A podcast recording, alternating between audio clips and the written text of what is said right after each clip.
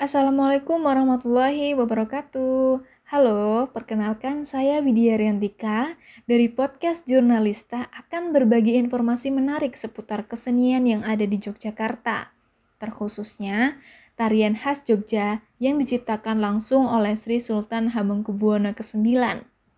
Daerah istimewa Yogyakarta sampai saat ini masih dikenal dengan adat dan nilai budayanya yang masih menjadi daya tarik tersendiri, terutama pada bidang kesenian dan menarik wisatawan.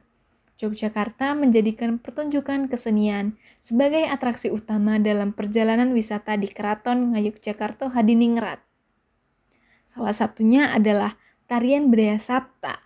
Tarian Bedhaya Sapta ini merupakan tarian yang menceritakan tentang perjalanan utusan Sultan Agung yang saat itu untuk menuju Batavia. Pada masa itu, Batavia dikuasai oleh Cipokon. Bedhaya Sapta yang merupakan tarian yayasan dalam atau karya Sri Sultan Hamengkubuwana IX pada tahun 1940 sampai dengan 1988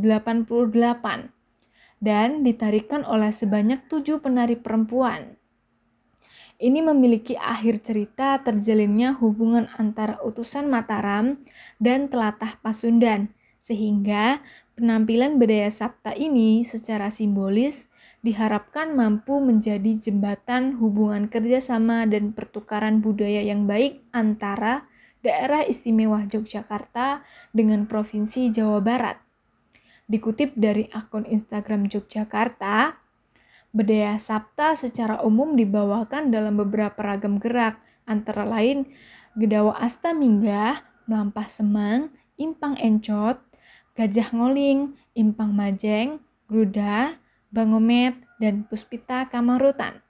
Bedhaya Sapta memiliki pola lantai yang berbeda dari bedhaya pada umumnya, karena langsung dipaparkan oleh pola lantai dan persindenan sejak awal gending. Peran-peran penari seperti endel, batak, dan sebagainya yang biasa terdapat dalam bedhaya tidak berlaku dalam Bedhaya Sapta. Penyebutannya diganti dengan penari 1, 2, 3, 4, 5, serta A dan B. Sementara kemiripan Bedhaya Sapta dan bedhaya yang dibawakan 9 penari terletak pada pola rakit lajur, rakit ajeng-ajengan atau rakit gelar. Pola garis diagonal merupakan kekhasan yang memiliki Bedhaya Sapta.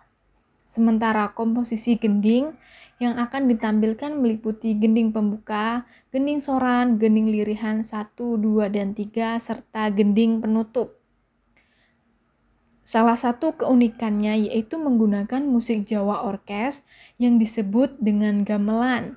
Gamelan ini dinamai dengan gamelan Kiai Kaduk Manis yang terdiri dari banyak instrumen musik seperti kendang ageng atau kendang besar, kendang ketipung, kenong, dan ketuk. Tari bedhaya di Yogyakarta merupakan pusaka yang memiliki fungsi ritual sehingga mendapat tempat khusus di dalam istana. Dalam tari tersebut termuat berbagai macam ajaran baik moral, etika, sopan santun yang semuanya terlukis dalam persindenan, rangkaian gerak, serta simbol-simbol yang lain. Semua itu terangkai dalam suatu jalinan struktur tari yang membentuk komposisi khas.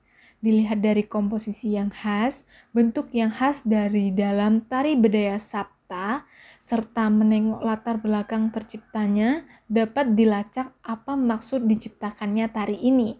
Mengingat kenyataan bahwa tari ini lahir pada awal pemerintahan Sultan Hamengkubuwana IX yang dilatar belakangi oleh keadaan sosial politik yang kurang menguntungkan. Hal ini ditegaskan pula dalam aspek-aspek di dalam tari itu sendiri, yang meliputi pola gerak, pola lantai, ide cerita, serta persindenannya. Baik, sampai dengan di sini informasi mengenai seputar kesenian yang ada di Yogyakarta. Semoga dapat bermanfaat untuk teman-teman pendengar. Saya Widya Riantika dari podcast Jurnalista, pamit undur diri. Wassalamualaikum warahmatullahi wabarakatuh.